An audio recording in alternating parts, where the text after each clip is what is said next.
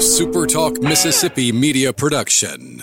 In the Mississippi legislature, Senate Bill 2145 funds health care for illegal immigrants. Call your legislator today at 601 359 3770. Ask them to stop Senate Bill 2145. It's not too late. You can help stop this. Paid for by Building America's Future. I'm Steve Azar, and I'm on the other side of the microphone, meaning I'm asking the questions this time, and oh, have mercy for the airwaves. I spent 20 years in Music City, wrote and made some hits, traveled the world, and then moved my family back to the birthplace of American music and where the magnolia trees prosper. And now, every time I put my feet on Mississippi soil, when I'm off the road, well, I'm at peace. On this show, it's all about hearing the stories straight from the mouths of the friends I've made along the way, their journey to success. Heck, there might be someone on, I don't even know, but you know how us Mississippi types are. We tend to take well to new company. In a Mississippi minute, all 60 of them. I'm Steve Azar. It's just like that muddy river, moving slow. Ain't no worries, it's how life goes, in a Mississippi Minute. Everybody, I'm Steve Azar. You're in a Mississippi Minute with a dear, dear friend of mine I met years ago. Uh, obviously, grew up watching him play ball, uh, the bad boy of the NFL, and one of the biggest hearts I've ever seen. The great Hall of Famer Jim McMahon. Jimmy Mack, how you doing? What do you say there, Steve O? Thank you. It's good to have you. You in Scottsdale? I'm actually in Vegas right now. I'm uh, we have our opening night of our show tonight. I've been here all week rehearsing, and um, it goes uh, four nights a week, all, all the way through April. So wait, wait, wait. What uh, show? What are we doing? We got a little talk show called Renegades. Get out of here! Tell me about it. Yeah, it's going to be at Caesar's Palace at the uh, Cleopatra's Barge, and it's with uh, Jose Canseco, myself, and Terrell Owens. We're the uh, original uh, Renegades for the first uh, run of the show and uh, we're just going to be telling stories, and uh, you know, hopefully people will enjoy what they hear. Well, they're going to hear a lot of it here, but there's no doubt. I love it. I love it, and you love Vegas. Vegas loves you, so uh, it'll be good, right? Yeah, well, the show's not till eight o'clock at night, so I got all day to play golf, so it's good. Oh, that's perfect. You're perfect. I love it. I love it. Well, we're with talking to Jim McMahon. Uh, just uh, growing up uh, as a kid, watching this guy play football. By the way, we're pretty close in age, but just you know, so I felt, and I, he calls me kid, so I feel good about that.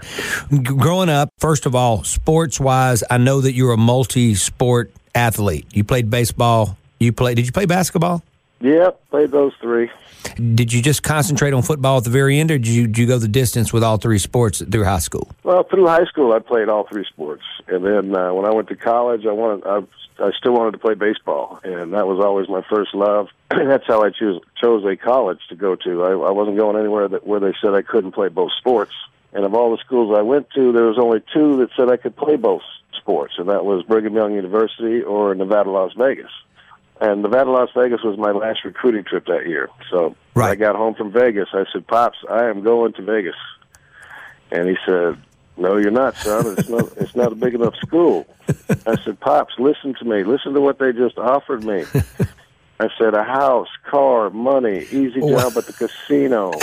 I love it. Back in the yeah. Well, I would have been in trouble with strippers. Either one. Yeah, but, yeah, yeah. It wouldn't have worked out. There's. I'm glad. I'm glad. There's that your dad. Yeah, your dad's no, very wise. It's not big enough, and uh, I ended up going to uh, Brigham Young, and and uh, I got I did get to play baseball a little bit my freshman year. Throwing the ball from the outfield and throwing it from the pocket are, are two different things, and and my shoulder problems were just about to start up, so I, I needed to make a decision. And since football was my scholarship, that was the last time I got to play baseball. Talking to Jim McMahon, number nine uh, just uh, one of the greatest guys I've ever met. He spends uh, time mowing, cutting his grass every once in a while in his thong, and that's another story.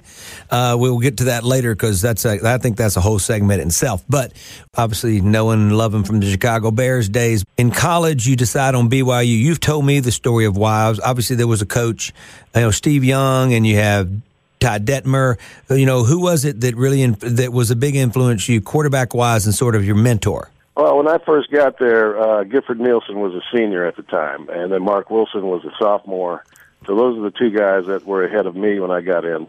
Uh, learned a lot from both of them. I learned a lot from our coach Doug Scovil, who was our offensive coordinator. That's the guy, right? That's I the learned, guy you yes, told me. I learned more from that guy than anybody, any coach that I've had throughout the professional ranks, and and even the other, you know, the other coaches I've ever been with. This So- guy was un, unbelievably uh, imaginative and uh, and fun, fun to be around. You you went to you were a junior in in in college, right? And then you left. No, I was there all five years. I went. Uh, I had the red shirt a year. I played my first two years. My freshman year, I was the punter on the varsity team, uh, and I was the third string quarterback. And then our first teamer got hurt in like the fourth game, so I became the second team quarterback. Okay. But I, I was still the punter. And then uh, my second year, uh, Mark Wilson and I uh, split time. I ended up beating him out in the, at, towards the end of the year. I was the first sophomore QB to make all conference, and then they redshirted me after that. What? Yeah. So then Mark Wilson got to play his last two years, and I watched. Or he got to play his last year, and then I, had two years after after he was done. Right. Okay. But you gra- you recently because I was at your house when you were doing your online courses. Uh, obviously, you recently got put in the Hall of Fame at BYU. But you you said you had to finish some courses, right? You weren't you finishing some things to to Oh, wind yeah, up? yeah. yeah. They I had to finish up four classes. Um, I still don't know how I did it, Yeah. but uh, you know that's that's tough doing homework when you're 55. That sucks. Yeah. No. No. No. That's not good. I hated it when I was 18. I Yeah. certainly did like it when I was 55. Yeah, yeah, I I, I got it done. I got. I finally got you know into their hall and and put up on the stadium. So I was glad to get that done before Coach Edwards had passed. I love No, no, that's good. That's good. And so it finally went in. Your folks got to see you put in the Hall of Fame. Obviously, it was a requirement. I think you told me that we had you had to finish that up before they put you in the Hall of Fame. So that was a big night. Let's talk about. We're in Mississippi. Walter Payton spent Oh, yeah. his years growing up, and and I I want to talk about about sweetness and what it was like to uh, hand the ball off to him and be in the huddle with him. And obviously, he's missed. And I've gotten to know his brother over the years, Eddie. And uh, Oh yeah, and just Eddie's fun. yeah, just love the whole family. So, uh, playing with Walter, obviously playing with the Bears, uh, the '85 Bears. Obviously, there's, you guys were rock stars. You had a number one video. You had records. You I mean, you guys were, you guys were, oh, you guys were. You know, to me, I, I've always felt like you were the Mick Jagger of, of football in that you were that well known by the world. And uh, that '85 Bears team, obviously, arguably the greatest team ever. Um, I want I want you to take us in the huddle. I remember there was a story you talking about. Uh, there was a record. You guys were playing the Dolphins, I think, and they were the only Oh, undefeated yeah. team, right? And you were with Sweetness, and you you got you got in trouble for something, so you didn't start, right? Or were you hurt? There's a story. that, I'd, I'd I'd missed one game, one day of practice that week, and he was, uh, you know, Mike was a stickler for, and it only related to me. If I missed practice, I couldn't play, but everybody, everybody else did the same thing, and they got to play. But yeah, yeah, you were anyway, it was it was a Monday night down in um, down in Miami, and you know, there it was a big hype game. You know, we're we're twelve and zero, and they're the Dolphins. You know, don't want us to ruin their re- perfect 1972 Right. record or whatever. So a lot of hype during the game, and Walter Payton was going for his, uh, I believe it was his ninth or tenth hundred yard game in a row, which was going to be a record at that time. I, I believe he could have ran for three hundred yards that night. Their their defense defensive uh, line was not that good. I think they were worst worst against the rush in the whole league. But we didn't we didn't run the ball. I mean, we didn't we weren't running the football because we got behind early, and then I think Mike panicked a little, started throwing it around, and and we were not a throwing football team. Right. We were a running team. right. And so my job that night was just trying to keep keep track of Walter's yards. I wanted to make sure that he got that record that he deserved. And so, with about six minutes to go, Dick decides to put me in the game, and we're down fourteen. Wait, wait, we're in the fourth quarter now, so he decides, and you're down Oh, fourteen. yeah. We're down 14 points. Uh, you know, like I said, I'm just trying to keep keep track of Walter's yards, and I'm, I'm figuring Walter's got about some, somewhere between 70 and 80 yards. I think he has. and uh, so when I get in the game, or Ditka says, "All right, you're in." He goes, "This is what we're going to do." He gives me a pass play. so I go into the huddle and I said, "Boys, look." I said, "We're 12 and 0." I said, "We're already in the playoffs. We have home field advantage locked up." I said, "This game doesn't mean a damn thing." I said, "Let's get this man the record that he deserves." Love it. And and to a man, they all went, "Hell yeah, let's do it." And so as I got to the line of scrimmage, Dick knew I didn't call the pass play, and he was, you know, irate. He's trying to, he's cussing me up and down. I hand the ball to Walter. He busts up there for maybe 15 yards. You know, they're rushing three, dropping eight. It's easy running. we had one timeout left, so Dick burns the timeout, and I have to go talk to him now. And he's, you know, he was so upset at me. He had no idea Walter was even going for a record that night. You know, he was just, "What the hell are you doing? You, Right. I gave you this play. This." I said, "Mike, look, we don't have anything in our pass offense that gets us that many yards unless you you just throw it deep." And I said, "They're dropping eight guys. We got we got no pass offense for that." I said, "Now Walter only needs about you know ten, fifteen yards for his record." Right. and he had no idea what the hell I was talking about because he was so mad at me. And then it finally clicked in, and he says, "Okay, look, this is." He goes, "We're going to get him his record, but first we're going to do this." And he gives me another pass play. So I go back in the huddle. And I said, "Boys, you know it's really going to hit the fan now, but you know we're going to run this damn thing again." And he, everybody said, "Let's do it." So I get up to the line, and now he he definitely knows I didn't call the play. And he tried to throw his clipboard. He tried to throw his headset at me, but the headset's clipped to his side, so it bounces back, hits him in the chest. I mean, it was just, it was kind of funny. Yeah. And I gave it to Walter. He got his, he busted up there for another ten or fifteen. He got his record, and I said, "All right, now let's try to win this game." But you know, we didn't do it, but he got his record, and, and that's all I was really worried about. Well, the state of Mississippi loves you even more for that because obviously Walter it was a uh, golden child and an amazing man, and obviously missed. Uh, and what an impact you made. So, I'm gonna we're gonna we're gonna take a break right now. We're with number nine, one of the greatest quarterbacks to ever play the game, uh, Jim McMahon. I'm Steve Azar. You're inside of Mississippi Minute. Uh, stand by.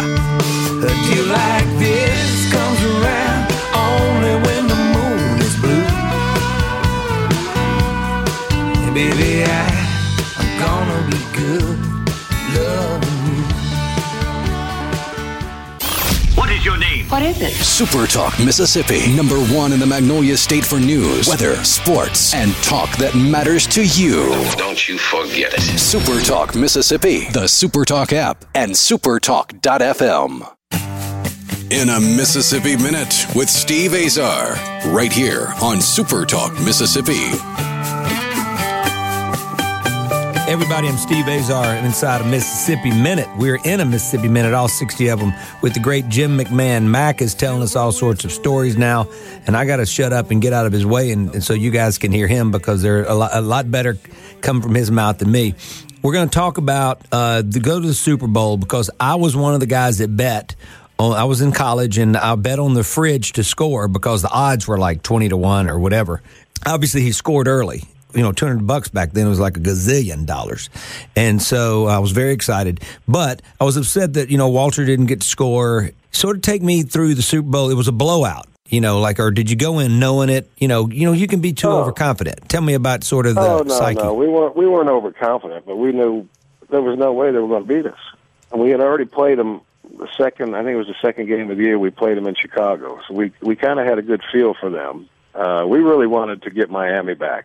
You know, that was we were kind of bummed that they beat Miami, but they deserved to be in the Super Bowl because they did beat Miami. Right. So it was just selfish on our part that we wanted to face them again, or I, I certainly did because I didn't get the chance to to play against to them. play them for real, right? You, you came in six minutes, right?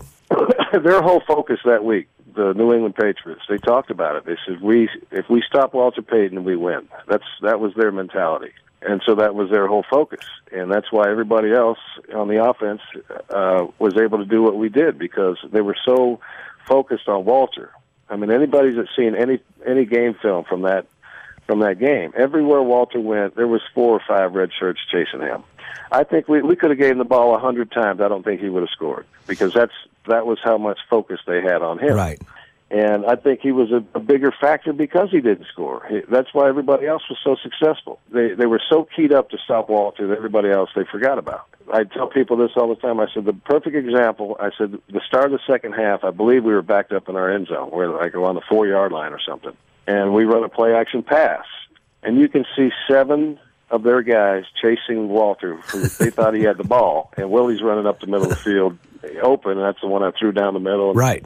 You know, had to throw another yard, he might have went 96 yards for the touchdown. I think he should have scored anyway, but Of course he should have. uh, but that's that's the kind of impact that he had on that game. I mean, they wherever he went, they were going to chase him, and so we just, you know, it left you I still think we could have, you know, maybe tried a little bit harder uh, later in the game because, you know, during that game, you don't think about stuff like that during the game. You know, you're thinking about winning a game. You know, I was I was able to score two touchdowns. That wasn't a big deal to me. I would have rather thrown a touchdown pass than run it, but Right. you know, that's that's just the way it is. Extra And, hit. Uh, Took I an extra found hit. out later that he was, you know, that he was up. He never said a word to me in the, the next three years that we played together, uh, or two years. He didn't say, he never said a word to me about that. Yeah. And Unbelievable guy. Unbelievable family. yeah, he was just a just a really great teammate. Uh, you know, never said a word to huddle. Never said, "Give me the ball." You know, none of that. None of that stuff. Right. He just he was he was a, a professional. Yeah. You know, he scored a touchdown. He give the ball to the referee. Right. You know, act like you've been there, and, and he'd been there quite a bit. And he was just a, a joy to play with. The strongest man I've ever met in my life. Yeah, I it mean, was, he uh, thighs were like looked like truck, Well, you know, it's tractor trailer tires. five nine or five ten, two hundred and eight pounds of rock. That Yeah, yeah, yeah, I mean, yeah. It's just just amazing to see. And t- t- what's what's still I'm amazed at is he only missed one game in 13 years. Everybody knew we were going to run the ball, Right. and we were still able to run the ball. So Right. when they know you're going to run it and you can still run it, that's a credit to those guys up front. And that's I think it's a shame that none of those guys are in the Hall of Fame. I mean, you're about- telling me none of them are? there's only one guy from the offense in the Hall of Fame. You know- that's a tragedy. You were even bigger than being this incredible football team, arguably the greatest ever. But you guys transcended it. You you you brought people into the sport with your personalities.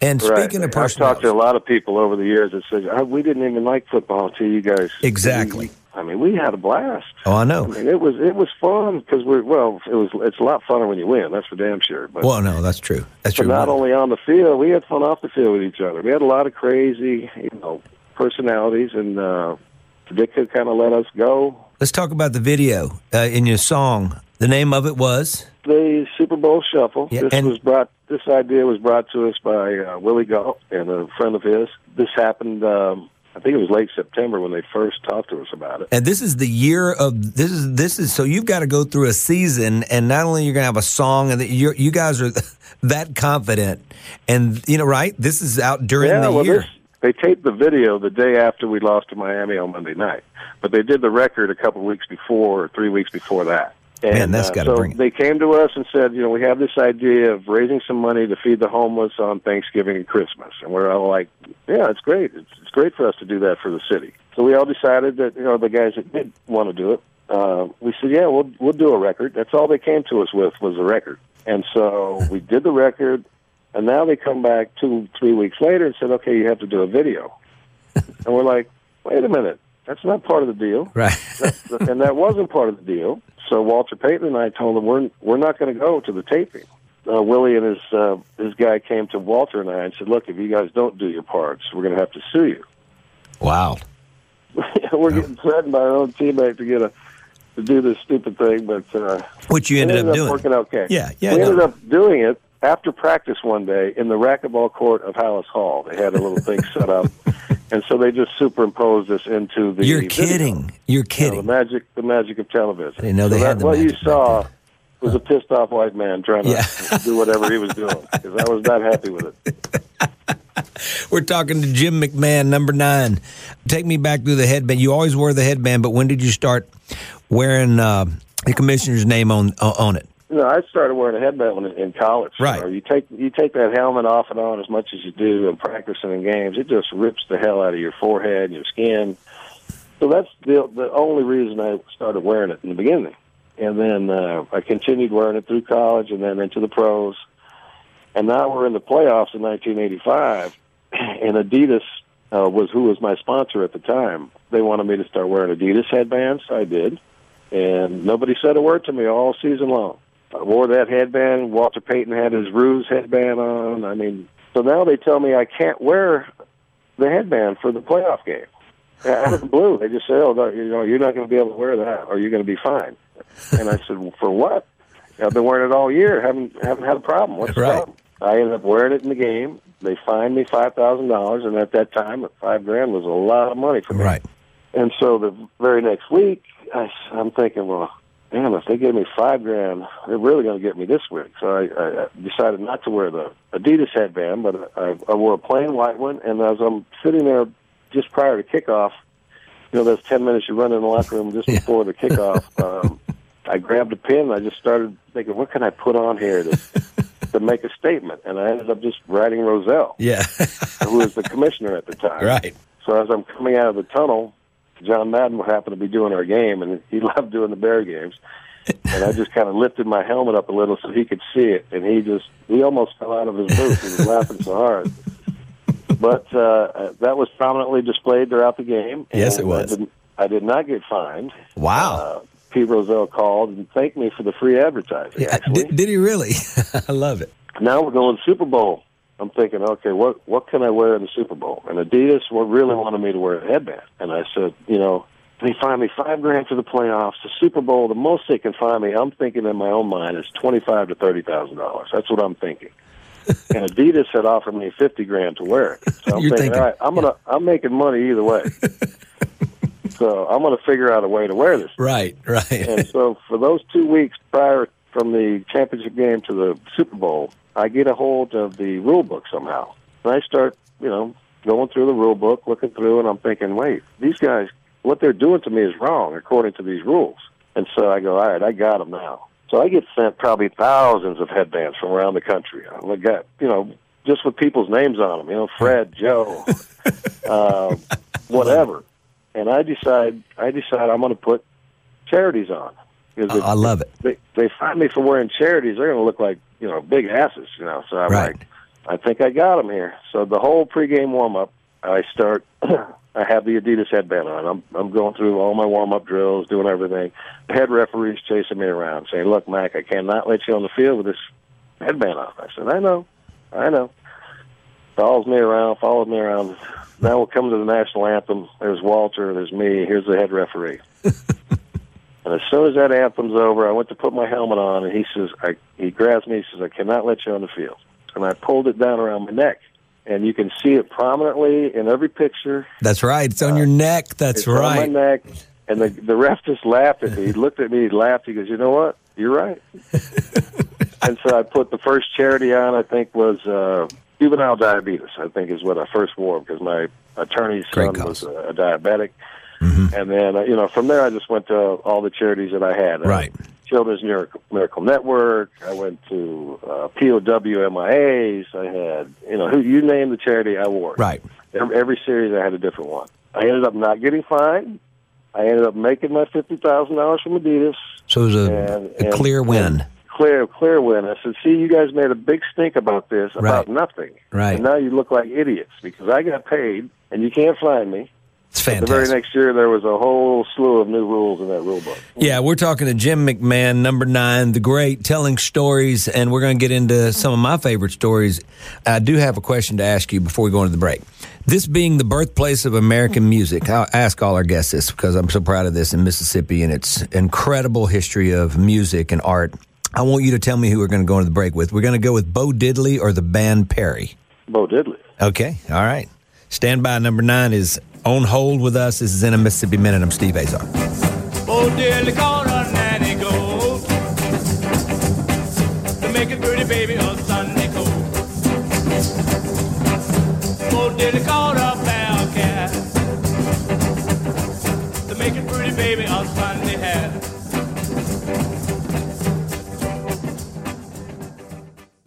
Super Talk Mississippi on your radio, your computer, and on your smart device. I just kind of stream it online. Yeah, online. Listen online every day. Listen live at supertalk.fm and download the Supertalk app to take Mississippi's best talk with you wherever you go. In a Mississippi Minute with Steve Azar, right here on Supertalk Mississippi.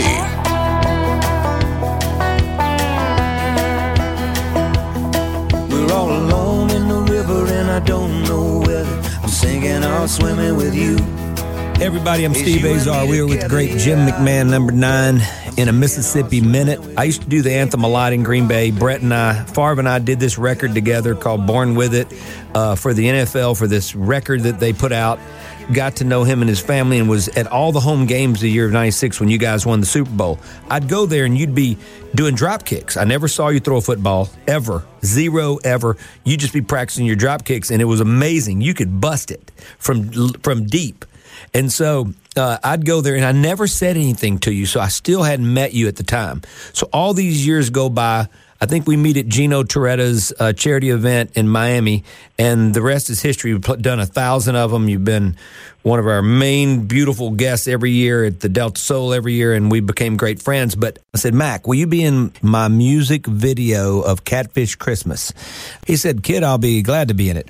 And so I remember uh, we were we were there with our our buddy, uh, former U.S. ski team member Terry Ahola, and I remember Terry going like, you know, Mac may uh, he this may wear him out. He was so concerned, and all of a sudden I go, well, we just need to get you know we need to get done. Telling the director and all that, and all of a sudden we're in the truck and we're all in our boxers or whatever, and you going like, okay, everybody, I want everybody to focus today and you, you just became the quarterback in the huddle. It's going to be a long one. We're going to get it done, then we're going to celebrate at the end. And I said, All right, Mac's ready to roll. So we go and we shoot the video, and then we get on the road. And you, you said you have not been to an NFL game in years. So you went with us. And I walk into the locker room with you, and I'm doing the anthem. It's Sunday night football. I'm pretty sure it's Sunday night at that time. Mm-hmm. And they say, Steve, you can't go on the, after this, you got to leave the field. But they didn't see you with me. And so, because they knew I like to stay on the field during the games, so we walk in and there's Brett, and he's getting taped up or something. He's on the thing, and the trainers see you, and they run back and they grab these pictures of you posing with basically no clothes or no clothes at all. I can't remember. and they say, "Oh my God, Mac, we still got them." And Brett looks at us and goes, why are you two together? and I said, oh, and you go, hey, kid, we just got through shooting this music video. And uh, done it. he goes, well, why wasn't I in it? I said, well, uh, your, your agent Buzz did, he, Buzz didn't reach out to me. And so we go on the field and you had this wolf, this jacket with some sort of, well, you got a wolf, a wolf oh, on my, your my coyote coat, yeah. Coyote coat. And we walk out there, and all of a sudden, people see me, and then they see you.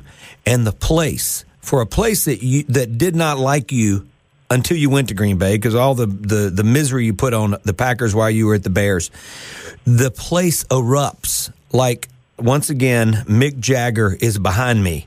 Uh, football. That's the only way I can explain it. Another example of why you transcended the sport to all fans of all kinds. Obviously, Green Bay so respectful of football and players and their own, of course. But there you were and uh, we get to the sidelines, and I go to do the anthem, and I hear, I hear one of the guys go, "Hey, we're good. You guys can be on the sidelines," because they didn't realize that you were with me. But that was a great night. You were great in the video, and I just wanted to bring that up and tell that story. But now I want to get into how you feel compelled to always give back. The the our warriors, our soldiers, has something that's really struck a chord with you in your life.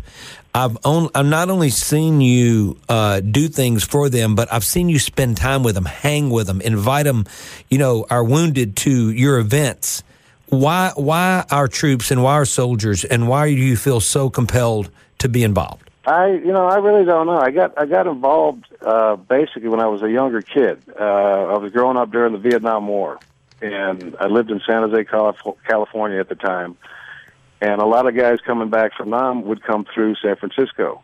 And so every, you know, every time the news was on, I'd see our troops coming home and I'd see protesters and people burning our flag, people mm-hmm. spitting on these guys. And I never understood that. Right. Thinking, you know, these guys these guys don't want to be there. They didn't go over there on their own. They were sent there by our by our government to, you know, protect our fight for our freedoms. And to treat them the way they got treated, I, I just never understood it. So I always had a, uh, a soft spot, I guess, if you want to call it that, for for the military and what they do for us, because we couldn't do what we do in this country without the sacrifices they've all made. Absolutely, and I understand that. I get it, and I visit with them, and I, when I go to Camp Lejeune, when I I was in Iraq when they hung Saddam, I got to I've, I've I've done so many great things with the with the military, and it's all because of the respect that I have and and for what I know that they do for this country. It's amazing. Well, well, it goes beyond anything I've ever seen. So, I mean, I've gotten to know more uh, heroes from our country because of you, because they're with you, and uh, you know, and they some of them missing limbs, and it's just got to be so tough on their families, and you know, they didn't sign up for that part. They they signed up to go protect our country, but they come home sometimes half a man physically. Not only physically, but mentally, from what oh, they've seen over oh, there, and, the, and yeah, uh, oh, know, the horrors, of, just the horrors of war. I mean, right.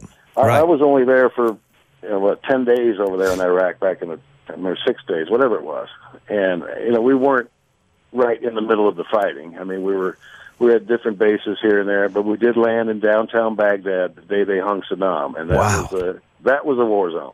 I mean, we were, Yeah. we were hovering outside of the city in choppers, watching these mortars going off, fires everywhere. We went with a special kind of a. It wasn't a regular USO group, that was for sure. We went with a woman that had been there for I don't know twenty, thirty times already. She knew every general and colonel that we we encountered. We went to bases that the USO just doesn't go. I mean, we we hit some really cool spots. Just very interesting to be and Oh, to yeah. see what see a war zone like that in real time, and to see the good that we were doing over there. Right. I mean, none, none of that got none of that got reported back over here about all the infrastructure that we supplied. You know, the the schools, the hospitals, the things that we built over there. I mean, none of that got reported. Unbelievable. To see it, you know, and then I remember New Year's Eve, we're getting mortared. So we're at, I forget what base we were at, but it happened to be a transportation battalion, and they were all from Illinois. And I was with Kevin Butler, our kicker at the time. Mm-hmm. So as we go into the the bunker, there's a huge Chicago C with blue and orange all over the place. I mean, it was actually pretty cool. And then, unfortunately, we only had uh, grape juice for New Year's Eve. You know, the, the Americans are the only ones that that follow the rules in wartime. I guess so only the Brits and the Aussies had the beer. You didn't have Coors Light? I just can't We didn't imagine. have nothing on New Year's. That's the first New Year's in a long time that I've been a little sober. We're talking to Jim McMahon, number nine, uh, one of the greatest quarterbacks and men to ever play the sport of football in the NFL and in college at BYU. You obviously have been an advocate and sort of one of the poster childs for concussions and where it's come to now. Take me through how it affected you and you know sort of how you deal with it and just the whole mess of it all and, and where we are now in the NFL and, and all the way to Pee Wee, you know, all the way down to Pee Wee. Oh yeah, that's well. I think that's where it's it all starts. I mean, unfortunately, a lot of people are not going to want to hear this, but I think you've got to eliminate young kids from playing that sport or, or playing that sport with with full pads on because it's they are not physically ready to do that. Uh, Right. Their necks, their heads, they're physically not strong enough to be doing what they're doing. Especially these little, you know, five, six, seven year old kids. I mean, they can barely hold their own heads up, and now they're out there with a helmet, and they look like bobbleheads. And the the doctor that works with me in New York, he sees hundreds of kids a year that have no business playing football, let alone any other sport, because their necks and their their heads are so out of whack. But parents don't want to hear that. You know, every parent thinks their kids are going to be a professional Right. athlete Of course. and it's it's it's just unfortunate that they push them, push and push, and uh, you know I, I think they've got to eliminate kids. Do not let them play uh, a contact sport or football anyway until they're at least a junior in high school, because by then their bodies are physically uh, strong enough to withstand what's going to happen to them. And two years of high school ball is plenty. Colleges will find you; they will find talent no matter where you are. And so, two years of, of good a good play in high school that should be plenty to be able to go on. That's going to save you almost ten years of head trauma, and I think that will help. You know, you can still play the games, learn the fundamentals. The Play flag seem to be football or whatever away. until then, right? Correct. Yeah. Learn learn how to play the game, and then once you get you know obviously big enough and strong enough to to put on a helmet, then get after it. But Yeah, you're saying the uh, brain's not developed yet, and the so brain is not developed, and the necks the right. necks are not strong enough. Right. You see, you cannot have head trauma without having neck trauma also. Yeah. because your head's connected to your neck. So when your head gets, you know, when your brain gets pushed into the side of your head because you've hit something, you know, your neck's taking that trauma too. Right. And that's my my biggest problem right now is is my neck is so so out of whack that it's uh you know, I've got to go back about every 2 to 3 months to get another adjustment just to keep my the spinal fluid flowing properly throughout my body. Unbelievable. Because when it doesn't flow properly, it just pools on your brain and it eats away at the brain. That's what CTE is caused by. That's what my doctor has. He studied this for the last 25 years. He understands what's going on with the brain. He's tried to talk to the NFL about it. They don't want to hear about it uh, because he's a so he's a chiropractor by trade, but he's he's studied this this phenomenon for 25 years. Right. And I, I told Roger Goodell this. I told the NFLPA about this guy. And as soon as I mentioned the word chiropractor, they said, "Oh no, no, no! We hire, we just gave Harvard's neurosurgeons hundred million dollars for this for this uh, research. And I said, yeah, for the research this guy's already done for 25 years. Right. They just didn't want to hear it. Yeah, they just Yeah. don't. They don't care. Basically, Yeah. they don't. They don't care. He makes stupid statements like uh, cannabis is bad for the NFL players and it's addictive. What about the oxycontins and the Percocets and the Vicodin and the Toradol they shove down these guys' throats? Right. That's that's proven to be addictive. Proven to be to kill people. Well, it's killing people Whereas- here, whereas hundreds of thousands. Cannabis has never killed anybody. So. Right, right. Well, we're talking to Jim McMahon, number nine, in a Mississippi Minute with Steve Azar. We'll be right back. Yeah.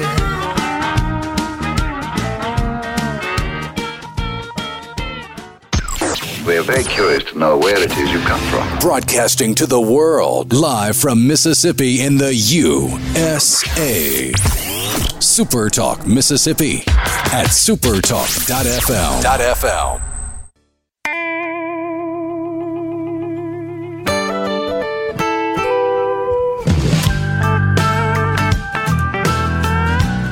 In a Mississippi Minute with Steve Azar, right here on Super Talk Mississippi.